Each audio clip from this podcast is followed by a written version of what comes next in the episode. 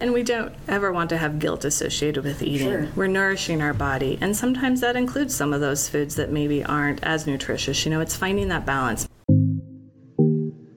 What's going on, Refill Team Fairchild? As you guys know, the whole point of this podcast is just to help bring our community together. I've broken it down into simple things. We're just going to hack it out. We'll talk about humor and humility, accountability, connectiveness, and also kindness, and what other strings for our bows our guests have to bring to the table. Because that's how we make that beautiful music. So let's go ahead and get this episode started. All right, Refill Team Fairchild. Today we have Miss Allison Kresser and we have Miss Catherine Carbeck. They're over at the fitness center, but uh, I just wanted to say thank you for coming over. And I know you do more than just sit over at the fitness center. You guys have a whole health and wellness section over there. Um, and you work with Mr. Will Saltis, correct? That is correct. Thank you guys both for being here today. And Catherine, if I recall, you're up working on a master program. I am, yes, at WSU up here at the Health Sciences campus. Awesome. We're happy to have you. Miss Allison, would you like to just explain a little bit about who you are and what you do here? Sure. Um, so my name is Allison Kresser. I'm a registered dietitian, and I have been running the nutrition programs here at Fairchild for the last 15 years. So we have more of a community-based focus. We are in the fitness center, even though we are part of the medical group. Though we serve the entire Fairchild community um, through community outreach, education, and we also do, you know, individual nutrition counseling as well from the medical side of it. And we also just do a lot of education and outreach in both the active duty um, and dependent population retirees as well. Thank you. So, so this month is kind of special for your team. Why is that? So March is National Nutrition Month, and that is celebrated, you know, nationwide. There's a theme every year. This year's theme is celebrate all the world's flavors, which is kind of a cool theme because uh, food connects us all, right? Yes. We all have to eat, and we all have choices in how we fuel our bodies. And so I know for myself, and probably for Catherine too, with her culinary background, definitely flavor and just um, enjoying food and figuring out how that all fits into our daily intake is really an important part of nutrition. Yes, ma'am. Are you guys doing anything over at the clinic or over at the gym to help celebrate this? Yeah, so we're doing a lot of outreach in individual units, um, but I'm hoping to put together a couple cooking demos towards the end of the month. If you were able to do that, where would they be located? They would be in our kitchen over there in the fitness center. awesome. How many people can you facilitate in a class over there? In the kitchen, we usually keep it to about 15 just Okay. so they can have hands on experience. if it's a demo, we can definitely fit more, but I feel we all learn best by actually doing something. Sure, sure. That just made me think maybe we could get our F-tackers over there for future classes. Sure, to- absolutely. For a demo. Mm-hmm. We usually have anywhere from about 20 to 30 students. Mm-hmm. So maybe a little bit too many for hands-on. Mm-hmm. But just learning more about that. I know for a while they're getting double BAS and now we actually just went back to the chow hall being open, but that might have opened some of their eyes to that culinary world on preparing their own food. So another avenue for them to be able to explore. Absolutely. Are there any tips that you would have for someone? Maybe I'm sure you see a lot of a lot of people on the fit program probably usually don't have the best diet. I'm assuming, and I know our work here in different locations around the base sometimes don't facilitate the time. Well, we'll save the time. We'll make it. We'll try and make it sound nice for them. But what what are some tips on maybe some quick and easy nutritional habits that they could get into for those that don't have time to cook every day? Sure, that's a great question and definitely a big area we focus on because no matter what their career field is, you know, there's different demands, whether it's a different schedule, different ops tempo, uh, what's available. That's a big part of what I do is I look, you know, at the installation and okay, do we have healthy choices? Are they easily readily available? What's the price point on those types of things?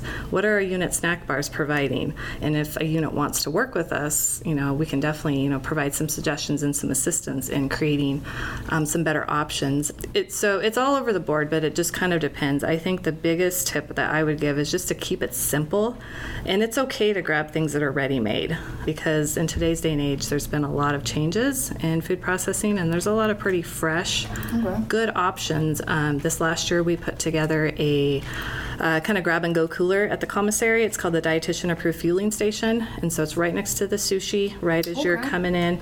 And so everything that's in that cooler is um, meets certain nutrition criteria to be there. And so you can go to that cooler and grab any beverage, any food item, you know, there's sandwiches, salads, all, tor- all different types of things, and know that it's a decent option. Um, if you've got five minutes, come and grab in, go through the self checkout, and go. Okay. So, those types of things, I really am about meeting people with where they are. If it's, you know, we're on a limited budget and I don't know how to make anything, you know, well, let's just do some cold prep type things. You know, let's take something that you don't actually have to cook. You can just throw it together.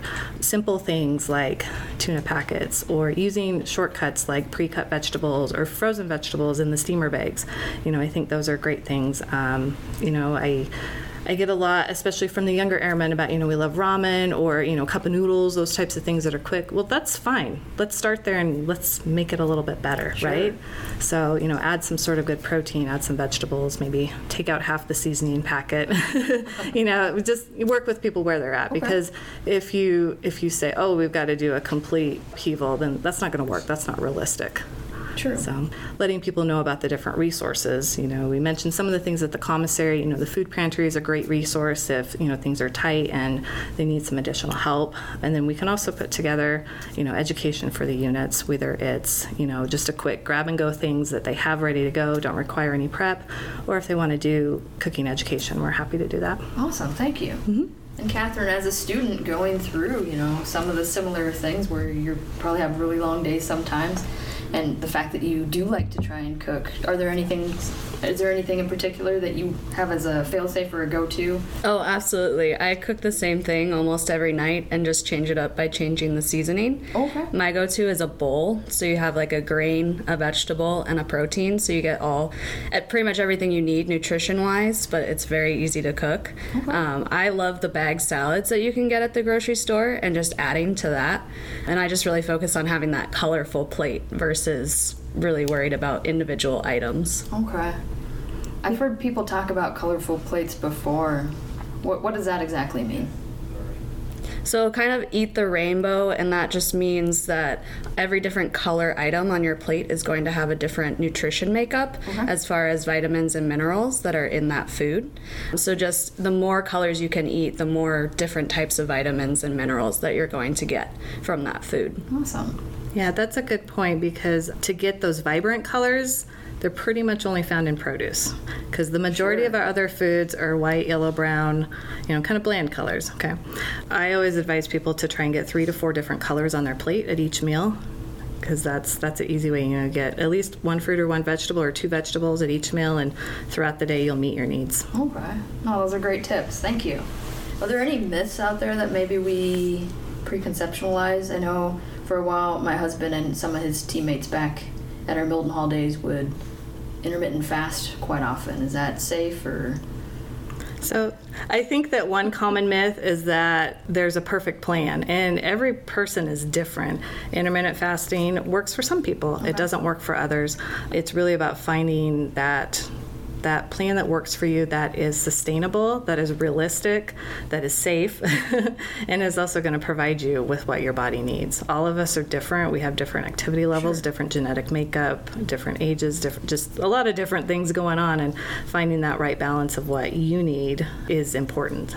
You mentioned the word sustainable, mm-hmm. and I don't want to burst anyone's bubble listening about maybe some of those diets that we've we've seen or heard about. But are there any out there that are probably not the best? I, I've, I've heard keto's probably fine. What a long time ago there was, oh, I can't remember the name of it. Some sort of beach diet or something. Are there any of those out there though that people should probably not pursue, or is everything kind of fair game as long as they're getting the correct intake? So I think that's a really great question because you mentioned keto, so we'll tackle that one first since that's definitely one of the more prevalent things that people call about. Um, if I ask 10 different people what keto meant, I'm going to get 10 different responses. A true ketogenic diet has been used for nearly 100 years in the clinical setting to treat epilepsy because they found that uh, less than 10% intake of carbohydrates really decreases seizure activity. So that's where its origins come from. And like many things, you know, we discovered that it could be used for other things, right? I think it depends on how a person is doing a keto diet their diet previously was full of really high sugar processed items and now they've switched to more whole foods, call it keto or whatever you want to call it, if it's still better, great. Sustainability with a keto diet can be challenging. I've definitely had my fair share of people come through over the past few years that have had a lot of success with that type of eating plan, but then it's not sustainable and they gain everything back. Sure. So sometimes things like that can be a good jump start just to get yourself eating more whole foods, uh, whether it's keto or paleo or whatever you want to you know go after. As long as you're not cutting out major nutrients long term, that's really where the safety and sustainability comes from.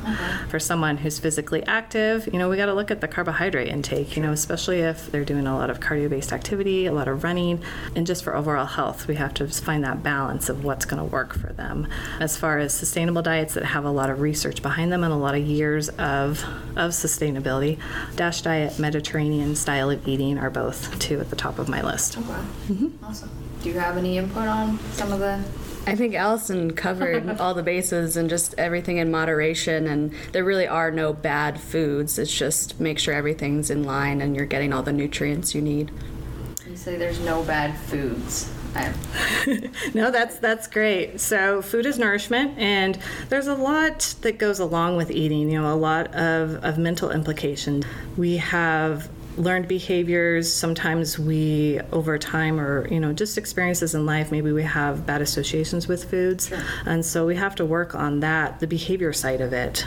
We have two different types of hunger. We have um, actual physical hunger and then we have emotional hunger. So i call that above the neck and below the neck.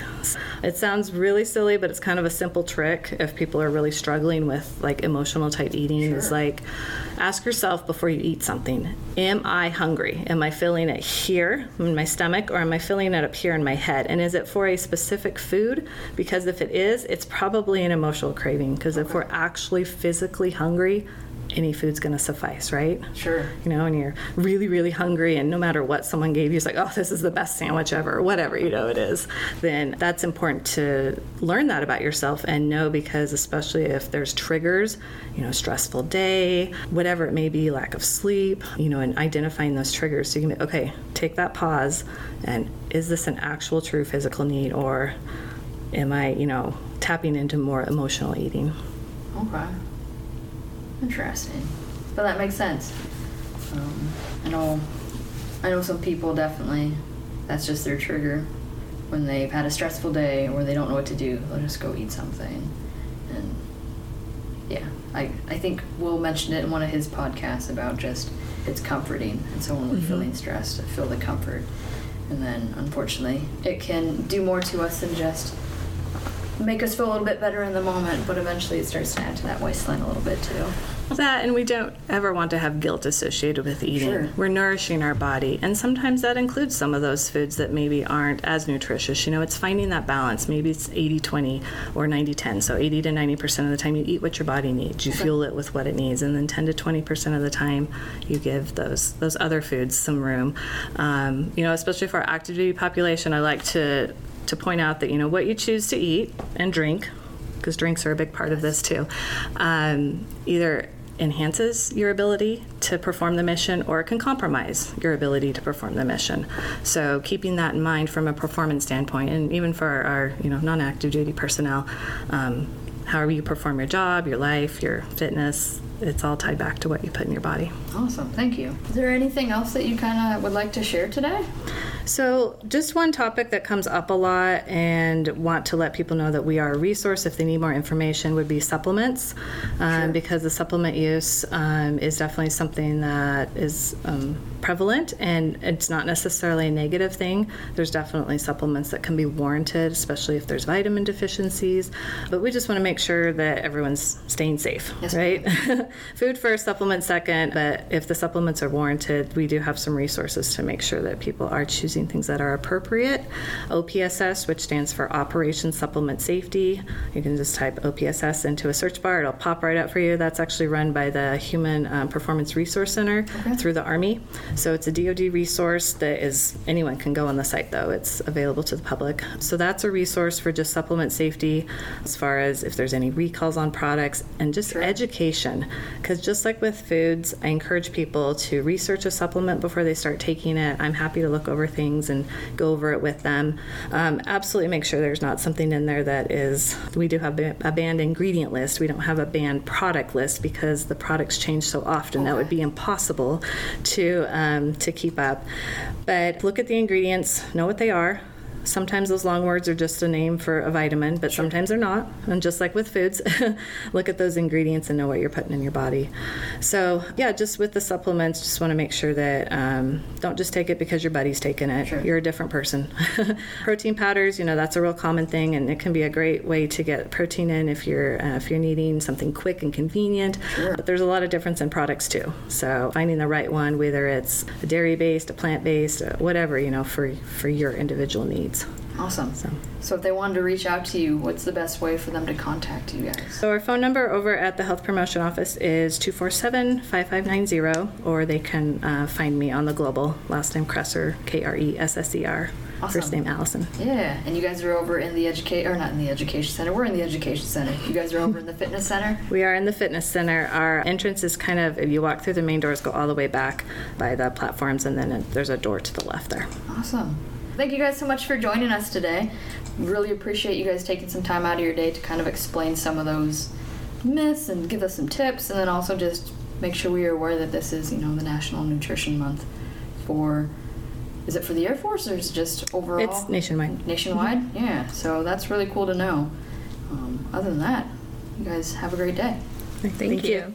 That wraps up another episode. You guys want to be on the podcast or know someone who might want to, or possibly have an idea for a podcast, please have them reach out. They can hit me up at 92 Foxtrot Sierra Sierra dot Foxtrot Sierra Delta Papa dot Fairchild Charlie Alpha Alpha at us.af.mil. And until next time, you guys have a spectacular day.